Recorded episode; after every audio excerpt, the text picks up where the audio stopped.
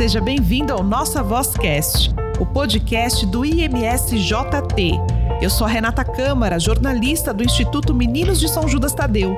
Estamos aqui para compartilhar conteúdos formativos de temas relevantes da atualidade. Cada vez mais as empresas se preocupam com seus empregados e com o clima organizacional. De que forma os gestores podem descobrir talentos dentro da organização? Qual a importância de ser feita a gestão de pessoas? No nossa Vozcast deste mês, vamos aprender o que é gestão de pessoas, quais são os valores que a empresa precisa deixar claro para o seu time e também se existe a diferença entre ser líder e ser chefe, como engajar sua equipe. Essas e outras perguntas serão respondidas por quem entende, pela Débora Lima, que é formada em tecnologia, administração de empresas e direito e atua também em gestão de times e desenvolvimento de sistemas no mercado financeiro há 10 anos. Débora, seja bem-vinda ao Nossa Vozcast. Olá, Renata. Muito obrigada pelo convite. É um prazer enorme estar aqui com você e neste podcast. O que é gestão de pessoas? Gestão de pessoas é uma das disciplinas da gestão empresarial. Hoje, com todo o ferramental e tecnologias que temos para fazer gestão, reconhecemos que são as pessoas que exercem o protagonismo de levar a imagem da empresa para fora, de disseminar a cultura da organização. Considero que as pessoas são o principal bem que as empresas possuem. E a gestão de pessoas são aquelas ações que fazemos para cuidar dos funcionários, para que trabalhem motivados, treinados, engajados e felizes, e que isso reflita consequentemente em bons resultados para a organização. Eu gosto de extrapolar as, disciplina, as disciplinas da administração para o nosso dia a dia em casa, por exemplo. Gosto de pensar que fazemos gestão de pessoas naqueles momentos em que nos sentamos à beira da cama com os nossos filhos pequenos para contar uma história antes deles dormirem, ou quando os ensinamos a rezar uma oração, também quando cantamos com eles no carro as músicas que eles gostam. Enfim, quando fazemos coisas que vão além da nossa obrigação como pais e estamos contribuindo para o bem-estar e desenvolvimento de um ambiente de harmonia e confiança. Débora, cada vez mais as empresas se preocupam com seus funcionários, né? E de que forma elas podem descobrir talentos dentro da organização? Eu acredito muito que a descoberta de novos talentos acontece quando damos voz às pessoas, em todos os níveis da organização. Quando damos a, a voz às pessoas, surgem ideias. Temos que dar oportunidade é, para que as pessoas de todos os níveis da organização coloquem em prática suas ideias. Eu não estou falando necessariamente de grandes ideias transformacionais. Quando instigamos e damos liberdade aos nossos liderados para fazerem as coisas de um jeito diferente, não só podemos aprender maneiras novas, mais criativas e mais eficiente de realizar as atividades, como também podemos descobrir, podemos aí descobrir os novos talentos na organização e aí investir em programas de retenção desses talentos. Qual a importância de ser feita a gestão de pessoas? O impacto das nossas ações em gestão de pessoas é muito amplo. É, podemos citar aqui que é, essas ações melhoram o clima da organização, elas ajudam nossos liderados a se realizar pessoal e profissionalmente, melhora também as entregas do time e os resultados e também cria vínculos entre as pessoas e entre as pessoas e a organização. Gestão de pessoas é feita pelos recursos humanos? O Departamento de Recursos Humanos, dentre todas as suas atribuições, pode ter ações de impacto direto na gestão de pessoas. Posso citar aqui como exemplo treinamentos de capacitação de gestores, formação de líderes, também pode ajudar os, os gestores a desenhar ações de reconhecimento de pessoas e times, pode atuar na criação de programas de mentoria, dentre inúmeras outras ações. Mas eu acredito que são os gestores diretamente que no dia a dia exercem a gestão de pessoas. Quais são os valores que a empresa precisa deixar claro para o seu funcionário? As organizações precisam deixar claro aos seus funcionários quais são seus valores. Esses valores, eles devem estar declarados e serem executados e demonstrados nas ações de seus líderes e funcionários no dia a dia. Por exemplo, se transparência, resiliência, espiritualidade são valores para a empresa ou instituição, isso tem que ser executado no dia a dia por todos. Empresas e instituições que crescem muito rápido, dobrando ou triplicando seus colaboradores em pouco tempo, em questão de meses, devem empreender um esforço adicional para que os valores da organização sejam entendidos e exercidos rapidamente pelos que chegam. Também devemos considerar no processo de seleção de novos funcionários o quanto os candidatos que estamos entrevistando têm valores pessoais que se alinham aos valores da nossa organização. Ô Débora, caso a pessoa ela não esteja de acordo com os valores da empresa, mas a mesma queira ficar por causa do salário, essa parceria ela pode dar certo? Eu acho muito difícil uma parceria onde há desalinhamento de valores dar certo. Passamos muitas horas do nosso dia no ambiente de trabalho e quando não há identidade de valores entre pessoas e organizações, isso se torna notório muito rapidamente. De que forma o relacionamento entre empregadores e funcionários pode ser positivo? Acredito que a relação ganha-ganha entre empregadores e funcionários traz os melhores resultados para a empresa. Quem emprega precisa conhecer genuinamente os seus funcionários, quais são suas necessidades, seus propósitos, o que os motiva, por que estão ali. E por outro lado, os empregados devem conhecer de forma genuína os seus empregadores e os objetivos da organização que os contrata, a visão da empresa, os valores, a cultura e os resultados que se espera com o trabalho de cada um. Uma coisa também que é muito comum, Débora, são pessoas desmotivadas dentro de uma equipe. Como motivar uma pessoa? As consequências de uma pessoa desmotivada na equipe. Vou analisar esse tema é, sob, sobre duas óticas. Primeiro, é uma pessoa desmotivada em uma equipe motivada. Nesse caso, se essa desmotivação, né, for bem trabalhada pelo grupo, pode-se encontrar a motivação. Essa pessoa pode encontrar motivação para estar ali ou poderá buscar outros caminhos profissionais que a motivem até dentro da mesma organização. Porém, uma pessoa desmotivada em um grupo de pessoas desmotivados também, isso gera ineficiência, gera erros e até outras consequências mais graves para o grupo e para a própria organização. Aquela temida avaliação de desempenho e reconhecimento é positivo ou pode desmotivar o funcionário? Avaliação de desempenho bem conduzida em um ambiente que tem uma cultura de feedbacks construtiva é muito positivo para os funcionários. As pessoas que vão bem têm a oportunidade do reconhecimento pela empresa, que pode ser de diversas formas, como por exemplo promoção, bônus, um presente. E até eu, eu acredito muito que um parabéns e muito obrigada, na maioria das vezes, tem um impacto muito positivo nas pessoas. Aqueles que têm oportunidade de melhoria de performance, ao receber um feedback sincero e construtivo, têm aí o melhor caminho para que possam buscar ferramentas para se desenvolver naquilo que eles precisam se desenvolver. Sejam treinamentos, mentorias, aconselhamento, até uma mudança de área, enfim várias possibilidades.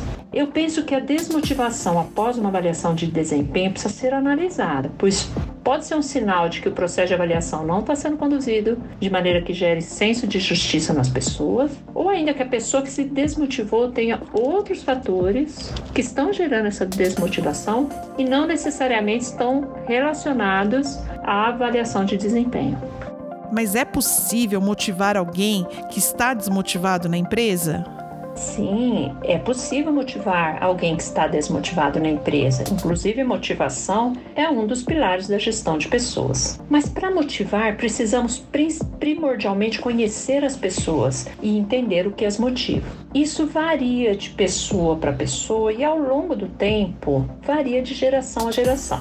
Quando eu comecei a trabalhar, quando eu comecei, na verdade, a fazer gestão de pessoas, os meus liderados eram em sua maioria da geração baby boomers, que são é, é, aquelas pessoas que nasceram entre 1946 e 1964. Isso foi lá na década de 1990 e essas pessoas tinham entre 26 e 44 anos. Eu tinha 25 anos em 1990 e eu liderava baby boomers mas também já começava a liderar pessoas da geração X, que era a geração posterior à dos baby boomers e que era a minha geração. Os baby boomers, eles tinham a características, é, a característica de valorizarem muito o trabalho, a família e a realização pessoal, além da estabilidade financeira e a busca por melhores condições de vida. A geração X, por sua vez, eram os filhos do, dos baby boomers, né, na, alguns, na maioria, e vinham em busca de condições melhores do que de seus pais. Em um mercado de trabalho cada vez mais competitivo, as pessoas da geração X valorizavam o diploma formal, a capacitação profissional e a estabilidade profissional também. Aqui na década de 2020, eu ainda liderei baby boomers, gerações X, mas principalmente a força de trabalho é formada por millennials, que é a geração Y. Esses profissionais nasceram entre 81 e 1996 e hoje têm idades entre 24 e 39 anos. Os millennials não têm como prioridade o trabalho intenso, a formação de família e a busca por estabilidade é, na carreira, como tinham os, as gerações anteriores a eles. Eles são aquelas pessoas acostumadas com tecnologia, são multitarefas, são impulsivos, competitivos, questionadores e desejam um rápido crescimento profissional e financeiro. E já temos que nos preparar para a entrada no mercado de trabalho da geração Z. Já temos pessoas entre 18 e 23 anos que são dessa geração ingressando no mercado de trabalho. E esses são os nativos digitais. Costumam acompanhar os acontecimentos em tempo real comunicam-se intensamente, intensamente por meios digitais.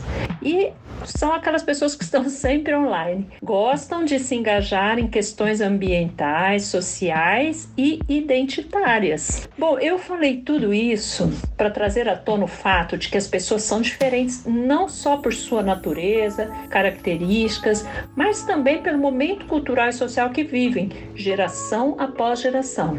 Temos que levar tudo isso em conta quando é, estamos falando em motivar as pessoas. Quais são os tipos de treinamentos e capacitações podem ser aplicados nos funcionários? Temos inúmeras possibilidades de treinamentos e capacitações que podem ser aplicadas aos funcionários. É, eu gosto de categorizá-los em, dois grandes grupos, que são treinamentos técnicos funcionais, aquelas matérias que os ajudarão a executar o seu trabalho diretamente, e, e os de soft skills, que são os treinamentos que os ajudarão principalmente a crescer na carreira, pois envolve comunicação, liderança, gestão de pessoas, gestão de tempo, etc. Débora, a gente fala muito de clima na empresa, né? E muitas empresas usam clima organizacional. Como implementar na minha empresa? Um exemplo. O clima organizacional resulta principalmente da combinação de atitudes praticadas pela organização que influenciam a percepção dos colaboradores a respeito de seu empregador. Em outras palavras, as decisões tomadas pela organização irão afetar a forma como os profissionais percebem o seu local de trabalho. Essa percepção pode ser positiva ou negativa. O clima organizacional ele pode ser trabalhado através de vários pilares, como por exemplo a capacidade de a empresa reconhecer os serviços prestados por seus colaboradores, a confiança entre os colaboradores e seus líderes, a estrutura da empresa como um todo e também a relação das pessoas e a organização como um todo. Percebam que o clima organizacional está diretamente ligado à motivação das pessoas. E essa pergunta que todo mundo quer saber, né? Pelo menos os gestores. Qual a diferença entre ser líder e ser chefe? A diferença em ser líder e ser chefe? Eu penso que o chefe é aquele que possui uma posição formal, uma autoridade designada para o exercício da gestão de uma área, de um time, por exemplo. Ele é o responsável final por uma entrega de resultado dentro de uma organização. Em geral, os chefes são líderes. A liderança é um traço que se exerce estando ou não na posição de chefia. Liderança pode ser exercida em todos os níveis, desde o topo de uma organização até em grupos menores de execução de uma atividade mais simples, por exemplo. Eu acredito que a liderança é um skill que pode e deve ser desenvolvido por todos nós. E é nosso papel como gestores ajudar nossos funcionários a serem líderes. Como formar líderes? Temos escolas, treinamentos e ferramentas que nos ajudam a nos desenvolver como líderes e também a desenvolvermos as pessoas de nossos times nessa jornada de liderança. O aprendizado vem principalmente com a prática.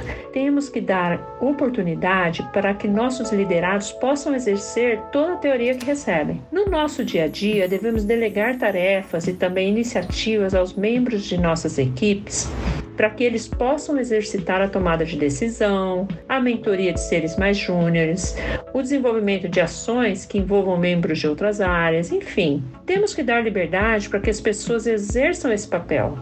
Tão logo demonstrem essa vontade ou até por necessidade, né? Quanto mais exercitamos isso, mais vamos formando outras pessoas com capacidade de nos substituir ou substituir outros líderes, o que gera oportunidade de crescimento para todos na empresa. E tem como ser um líder inspirador? Eu vou compartilhar com vocês a ideia de um líder da empresa em que eu trabalho atualmente, que é um líder que inspira e que engaja as pessoas ao seu redor. Segundo ele, são cinco passos para um líder inspirar e engajar as pessoas. O passo um é ter transparência, credibilidade e gerar confiança. Ser transparente gera maior conexão com as pessoas e constrói relações de confiança. O segundo passo é ter profundidade na relação com as pessoas. Tudo começa e termina nas pessoas e a gente só conhece as pessoas através da história delas. Terceiro passo é ter uma direção e uma causa forte, mostrar a direção, a nossa visão e para onde queremos ir. Quarto passo: agradecer e reconhecer. O reconhecimento deixa a gente mais engajado e mais energizado para continuar. E o quinto passo é a missão do líder de provocar e desafiar as pessoas. Nossa obrigação como líderes é provocar, desafiar e, nos momentos certos, gerar desconforto para que as pessoas tenham mais chances de se desenvolver e avançar em todos os momentos da empresa, seja nos momentos em que a pessoa faz isso por desejo, ou seja, momentos em que a pessoa vai ter que fazer isso por necessidade. Débora, hoje é possível ter funcionários engajados, mas de qual forma que não seja só o salário? Eu penso que é possível sim ter funcionários engajados e acredito que em um ambiente onde há uma cultura organizacional disseminada e apreciada pelos funcionários, há engajamento. Onde o clima organizacional é bom e gera percepção positiva aos funcionários, há engajamento. Onde há uma relação de respeito com as pessoas, há engajamento. Quais são os principais erros a serem evitados em gestão de pessoas? Bom, erros é, na gestão de pessoas que vêm na minha cabeça, assim, de é, rapidamente, são dois, principalmente. O, o, primeiro é não escutar os funcionários. Não escutar os funcionários é fatal. E o segundo é não ter ações de reconhecimento. Isso também causa danos consideráveis aos nossos funcionários e aos nossos resultados. Para gente fechar, Débora, quais os benefícios de uma boa gestão de pessoas? São muitos os benefícios de uma boa gestão de pessoas. Destaco novamente que uma boa gestão de pessoas motiva e profissionais motivados se engajam com seu trabalho e com a empresa, realizam os seus propósitos pessoais e profissionais. A retenção desses profissionais pode aumentar, nas, pode aumentar na empresa. Por fim, Cuidar do bem mais valioso para as empresas, que são as pessoas, é uma prática importante e que vai afetar positivamente os resultados da empresa. Obrigada, Débora Lima, por responder às nossas questões sobre gestão de pessoas. Eu quem agradeço a oportunidade. Você conhece o Instituto Meninos de São Judas Tadeu? É uma obra sem fins lucrativos o Instituto atende cerca de 2 mil crianças e adolescentes em suas 11 unidades. Sua generosidade mantém a nossa missão e realiza o sonho de nossas crianças e adolescentes. Faça parte desta família. Doe através do nosso site imsjt.org.br. Amar é a nossa missão.